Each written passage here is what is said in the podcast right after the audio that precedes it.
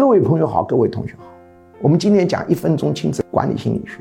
那么有人问，如果你主张教育孩子，最重要的是什么？排第一位什么？我告诉你，全世界都有这个公认，无论是美国、美国人，无论是以色列，无论是德国，凡是文明发达的国家，教育孩子第一位的是创新能力，不是创新知识啊，知识点没用的，死记硬背的知识点没用的。创新第一，创新第一，创新第一。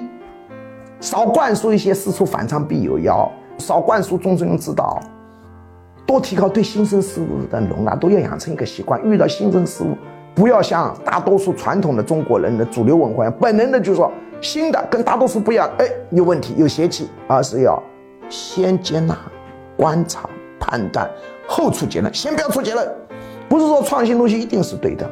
但我们中国的文化的毛病是，创新东西一定是有问题的，因为事出反常必有妖，创新都是反常的了，反常必有妖吗？反常可能是妖，可能是不是妖？我们要提高对创新的接纳度，就碰到新东西先不判断，叫延迟判断，先去体验、调查、了解，后面再判断。创新第一。